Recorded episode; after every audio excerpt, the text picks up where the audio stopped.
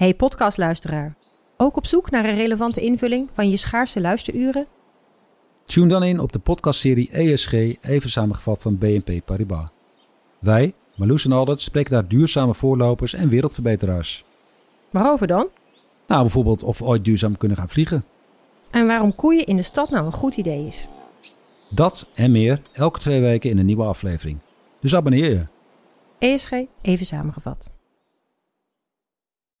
Al honderdvijfentwintig jaar kwaliteit voor jou thuis met Miele.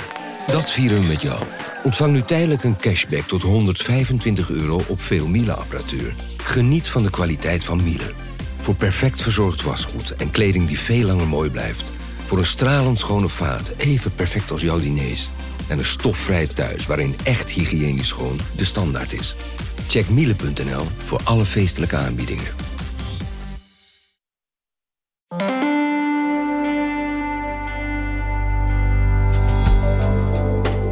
Vandaag is met zomerstop tot negen september.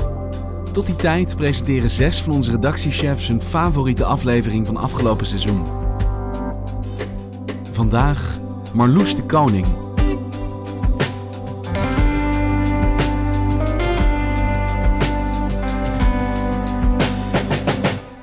Marloes, voor onze luisteraars, misschien kan je heel kort even vertellen wie je bent.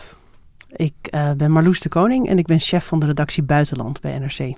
En jij bent hier om ons te vertellen wat jouw favoriete aflevering van het afgelopen seizoen was. Ja, vond ik ontzettend moeilijk, want we, we als buitenland en met de correspondenten hebben eigenlijk best wel veel afleveringen geleverd.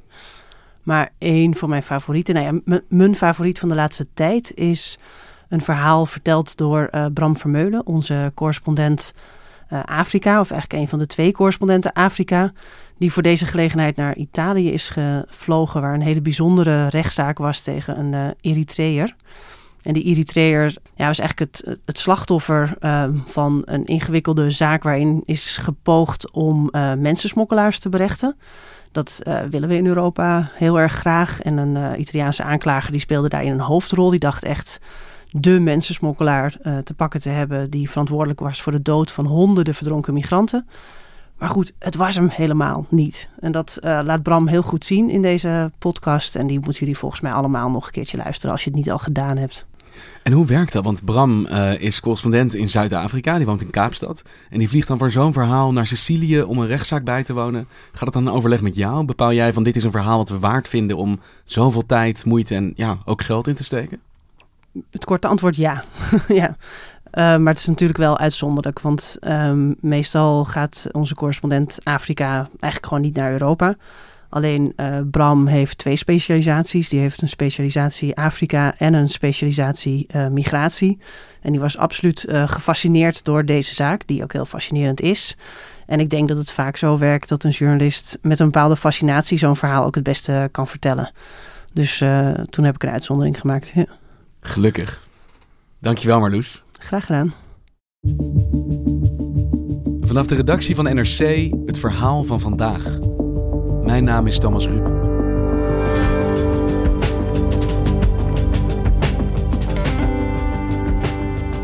Het was een daverende overwinning voor de Italiaanse justitie. Ze hadden de generaal gearresteerd. Afrika's belangrijkste mensensmokkelaar, met honderden doden op zijn geweten. De trotse aanklager maakte de vergelijking met de strijd tegen de maffia. Dat was drie jaar geleden. Maar nu blijkt dat Italië jarenlang het bewijs negeerde dat ze de verkeerde hadden. Een naamgenoot, onschuldig in een cel.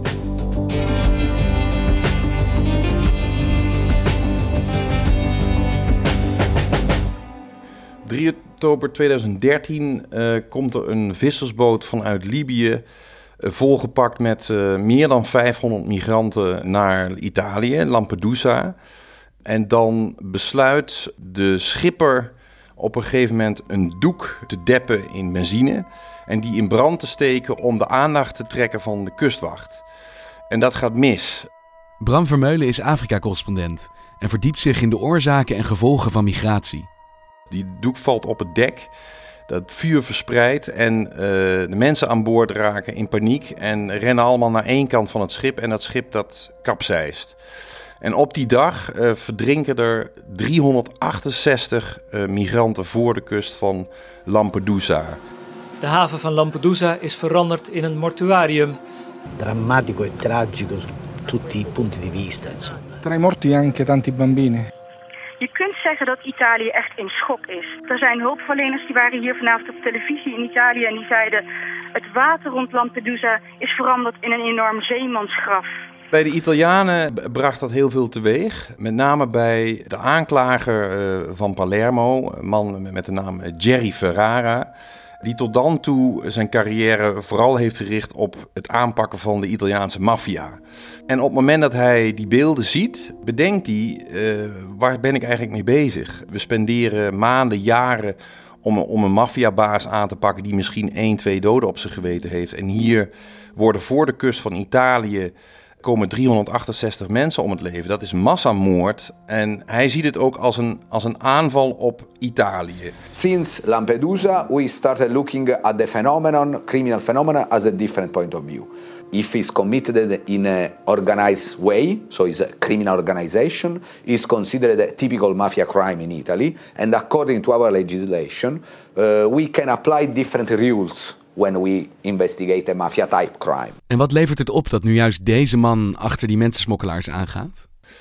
Nou, dat heeft uh, internationale samenwerking opgeleverd tussen in de eerste plaats die Italiaanse aanklagers met uh, de Britse uh, inlichtingendiensten en ook regeringen in Afrika om die smokkelnetwerken aan te pakken. En die krijgt dus vervolgens ruim baan om de telefoons uh, te gaan aftappen in Libië, in Soedan en in Italië zelf natuurlijk, dat telefoonverkeer. So we started collecting the telephone numbers because nowadays the most relevant investigative tools against criminal groups is interceptions, of course, wiretappings of telephone. En dan in tweeduizend veertien vangen ze voor het eerst de naam op van mogelijk de man die verantwoordelijk is geweest voor, voor deze overtocht.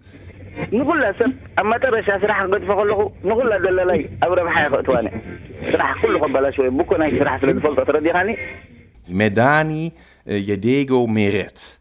Uh, en dat is de smokkelaar waar de aanklagers zich op beginnen te richten, omdat zij ervan overtuigd zijn dat deze man verantwoordelijk is voor het zinken van, van deze boot. En dus gaan de Italianen zijn telefoon afluisteren en volgen ze zijn, zijn weg eigenlijk. Ze zien hem uh, opduiken in Libië, ze zien hem opduiken in Soedan. En dan ergens in tweeduizend vijftien raken ze hem kwijt. Tot mei tweeduizend zestien uh, de Britten contact opnemen met Gerry Ferrara op Sicilië en zeggen: we hebben hem gevonden, Medhanie. En dan twee weken later, op zes juni tweeduizend zestien... wordt er iemand gearresteerd, een Eritreër, in Soedan door de Soedanese politie, en die wordt naar Italië gebracht. The suspected head of a huge human trafficking ring between Africa and Europe has been extradited to Italy. Deze beelden gaan de hele wereld over. Dus we zien een klein privévliegtuig landen op Sicilië. Daar stap uit twee agenten met kogelwerende vesten. En daartussen een jongen, een vrij jonge jongen, ergens tussen de twintig en de dertig. Rood t-shirt aan en die stapt die vliegtuigtrappen af in het flitslicht van de fotograaf en de camera's die daar op dat moment klaarstaan. Prosecutors say Medhanie, who's from Eritrea, was one of the masterminds responsible for the Lampedusa tragedy in tweeduizend dertien. Een beetje een Saddam Hussein-achtig moment. We got him. De generaal hebben wij gepakt. As one of the world's most wanted people smugglers, Marad Medhanie used to arrange life-changing journeys for others. The Italian authorities have now organised one for him. A flight to Rome and straight into detention. Dus gigantisch succes voor Ferrara. Dat is de beste dag uit, de, uit het leven of de carrière van, van Gerry Ferrara. Maar op dat moment uh, gebeurt er ook iets uh, in het noorden van Europa, in Zweden. En daar moeten we nu even de aandacht naar verleggen. In Zweden uh, opereert al jaren een Eritrees-Zweedse activiste met uh, de naam Meron Estefanos. En zij heeft een, een radioprogramma, Radio Erena, waarbij Eritrese migranten, vluchtelingen, Uh, wekelijks hun verhaal doen over de overtocht van Eritrea via Soedan, Libië naar Europa. Radio, Radio Erena. Erena. Radio Erena, kap katama Paris mahalalef, de Eritrean gazetenya tazdalo, netsa radio. Zij doet al heel erg lang onderzoek naar wat er precies gebeurt op die routes. En heeft dus ook heel veel getuigenissen in haar programma gehad van uh, Eritrese vluchtelingen die vertellen hoe ze worden gemarteld, worden verkracht, worden afgeperst in Libië, in Soedan. En daarbij duikt de, voortdurend de naam van die Medhanie op. Voor haar is heel erg duidelijk dat Medhanie absoluut een meedogenloze smokkelaar is. En wat gebeurt er? Op een gegeven moment, in twintig vijftien, belt Medhanie zelf met het radioprogramma. I don't know if he was drunk or high. He was very talkative. It was like impossible to even say a word because he was he was in a mood to be he was he just called to be heard. Hij wil zich verweren. He tried to defend himself by saying that he doesn't hurt anyone. Those that say they are being raped in his place, this is a lie.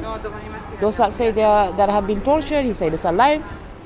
Het enige waar je mij van kunt beschuldigen is uithongering. Want wat me vaak overkomt is dat mij wordt gezegd dat er vijfhonderd migranten aankomen. En dan komen mijn bazen ineens met wel tweeduizend mensen aanzetten. Ja, en dan heb ik niet genoeg eten. Maar dan vraagt Miron, uh, maar zorg je wel voor reddingsvesten dan op het moment dat ze oversteken? Zit die reddingsvesten, wat denk je dat ik gek ben? Ik kan toch niet vijfhonderdduizend reddingsvesten gaan kopen zonder dat er een politieagent denkt, zeg, waar is deze gozer mee bezig? Nee, natuurlijk doe ik dat niet. En zo is er dus een relatie ontstaan tussen deze activisten, Miron, en de smokkelaar die wordt gezocht. I've been following him since twenty ten.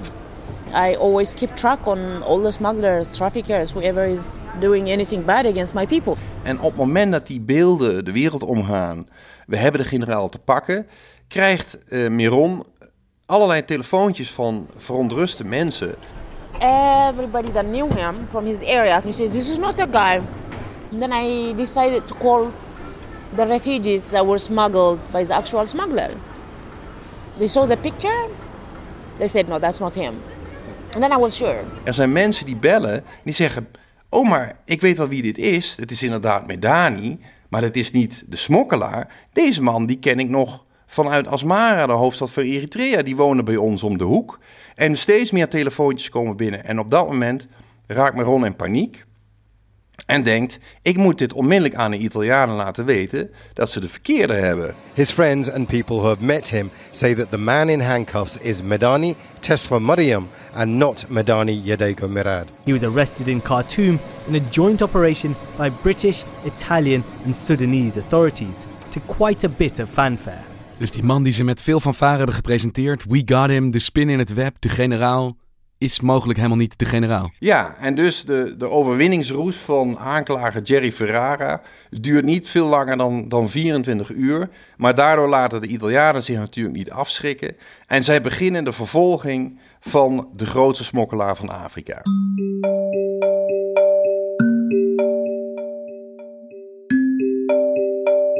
Dus er zijn alle signalen dat ze de verkeerde man hebben, maar de rechtszaak gaat gewoon door. De rechtszaak gaat drie jaar lang door. Uh, en op twaalf juli uh, is het vonnis.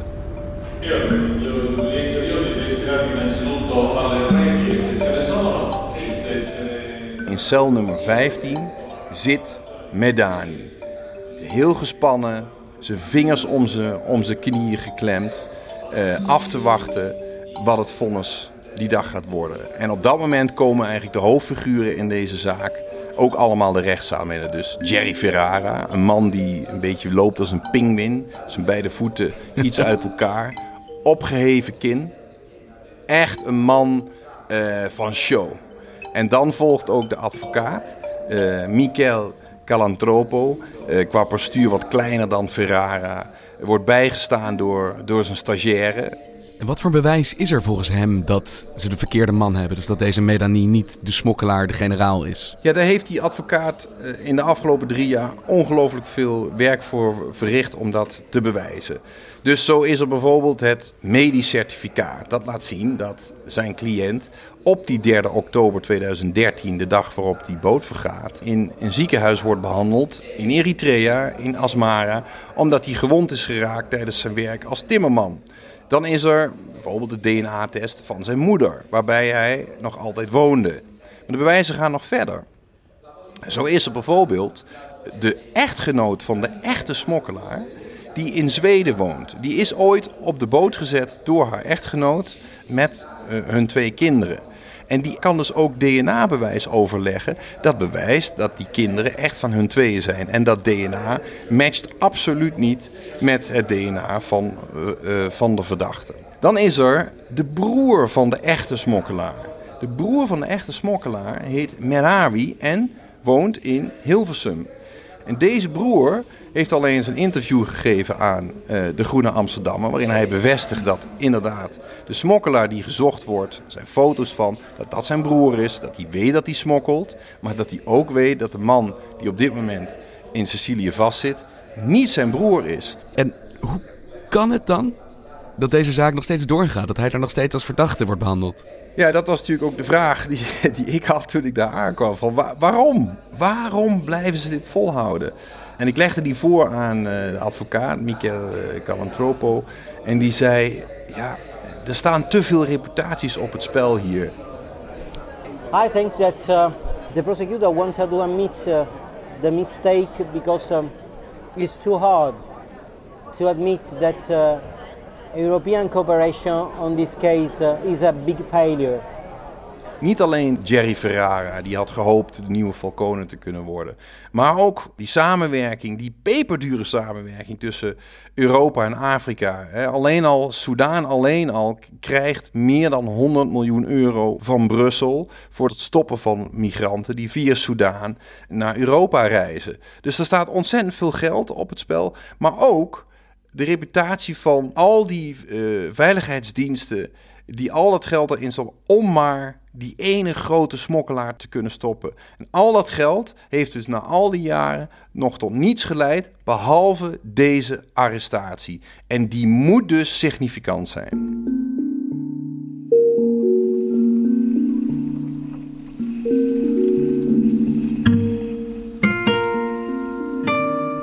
Maar het bewijst toch eigenlijk dat het hele systeem wat ze hebben opgetuigd en die technieken die ze gebruiken dus niet werken als ze met de verkeerde man zitten? Nou, wat we, de Achilleshiel uh, van deze ongelooflijk getalenteerde aanklagers is, is dat ze er niet zijn zoals ze op Sicilië waren, in Italië waren, toen ze de maffia wilden aanpakken. Degenen die ze zoeken wonen niet op de plek waar zij ze begeven. En dus zijn ze afhankelijk van derden, van inderdaad Soedanese politie, waarvan iedereen weet dat die ongelooflijk corrupt is. The Sudanese police has been paid by the trafficker for cooperating in trafficking. How can you give to the Sudanese police any trust for the arrest of the trafficker that gives them a lot of money? We are talking about millions of dollars. Het feit dat we op afstand willen blijven, op veilige afstand. Denk aan drones, denk aan het betalen van lokale regeringen, van lokale milities die, die eigenlijk voor ons het vuile werk moeten opknappen. Daarmee maken we ook ons onmiddellijk kwetsbaar voor mensen die daar misbruik van maken en denken, nou kom maar met dat geld uh, en ik verzin wel wat. En zou het mogelijk zo simpel kunnen zijn dat de Soedanese politie gewoon maar iemand anders heeft opgepakt met dezelfde naam en dat ze in Italië dat eigenlijk gewoon niet willen zien? Zo simpel was het. Want de man die in de cel zat heeft tijdens een ondervraging door de rechter gezegd, maar mijn paspoort, mijn paspoort ligt gewoon nog in Soedan.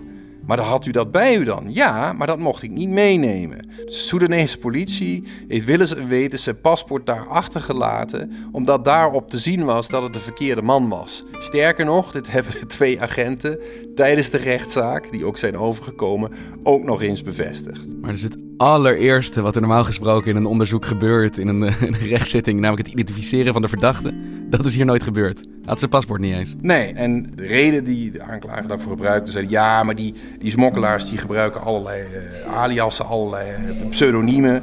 En dus dan moeten we dat, dat niet al te serieus nemen.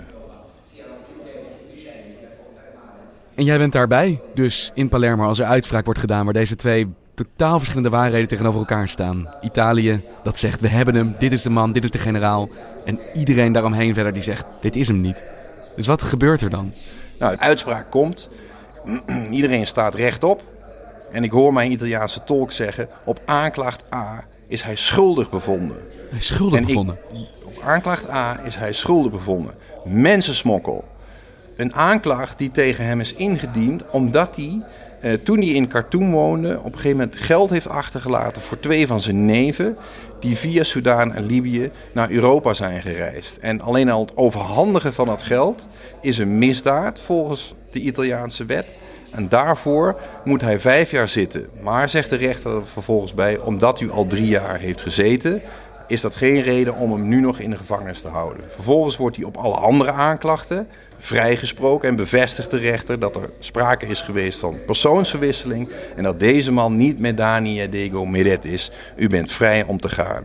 En naast mij vallen Meron, de zus van, uh, van de verdachte, elkaar huilend in de armen. Oh, oh my god. Ja, we're happy. Oh, we're so happy. Fucking Ferrara. Dus hij wordt vrijgesproken. Hij wordt vrijgesproken. En vervolgens, uh, de volgende dag komen we erachter dat hij in een asielzoekerscentrum is geplaatst. Uh, en dat hij dus nog niet naar buiten mag. Dus hij heeft drie jaar onschuldig vastgezeten in de veronderstelling dat hij iemand anders zou zijn. Hij krijgt vrijspraak, maar er komt geen verlossing. Het eerste wat er gebeurt is proberen hem uit te zetten weer. Ja. Maar voor zover er al twijfel over was, is in ieder geval nu honderd procent duidelijk uh, dat hij niet de generaal is. En dan vraag je je natuurlijk af, waar is die generaal wel op dit moment? Ja, en dat vroeg ook de Zweeds-Eritrese activiste Meron Estefanos uh, zich af. En die is samen met een ploeg van een Zweedse televisie Uh, is ze naar Oeganda gereisd omdat ze van allerlei uh, Eritrese bronnen doorkreeg dat hij daar uithing. So I start going like to the bars where he hangs. Have you seen this guy? And I'll be like, yeah, he he comes here quite often. When was he last? Oh, he was here last week or he comes sometimes. Usually. When was the last time you think he was here? You don't remember? No. No. It was very a cat-and-mouse kind of chase that we were playing. Ze is naar de restaurants gegaan waar hij zijn maaltijden heeft. Ze kwam op een gegeven moment zo dichtbij dat het eng werd, zei ze. Want op een gegeven moment was er een geblindeerde auto die steeds achter hun aanreed. En de mensen die bij haar waren, de beveiligers, hebben toen de opdracht gegeven: wij moeten nu Kampala verlaten, anders overleef je dit dus niet. Uh, maar het feit dat hij in Oeganda zit, daar is ze honderd procent van overtuigd. Ongelooflijk. En zij heeft dus gedaan wat de Italiaanse justitie heeft nagelaten, daadwerkelijk achter hem aan. In plaats van je blind staren op een persoon waarvan iedereen van buiten ziet, dit is hem gewoon niet. Ja, en ze laat zien dat, dat uh, vervolging in deze zaak eigenlijk maar op één manier kan. Je, je oor te luisteren leggen in die gemeenschappen. Uh, en dus niet door telefoons af te tappen en op, op afstand te blijven. Sterker nog, dat is ook wat Medhanie op een gegeven moment zegt in het gesprek met de journalist van de New Yorker. Zegt, jullie Europeanen vertrouwen maar op de technologie. Uh, maar wij hebben middelen waar we daar makkelijk mee uh, dat kunnen omzeilen. Hè, dus met technologie ga je dit probleem niet oplossen. Dankjewel, Bram. Graag gedaan. Je luisterde naar Vandaag. Een podcast van N R C. Eén verhaal, elke dag. Vandaag wordt gemaakt door Mirjam van Zuidam, Henk Ruigrok van der Werven, Tessa Kolen, Julie Blusset, Ido Haviga, Jan-Paul de Bont, Ruben Pest en Ivan Bremer. De muziek die je hoort is van Rufus van Baardwijk. Dit was Vandaag, maandag weer.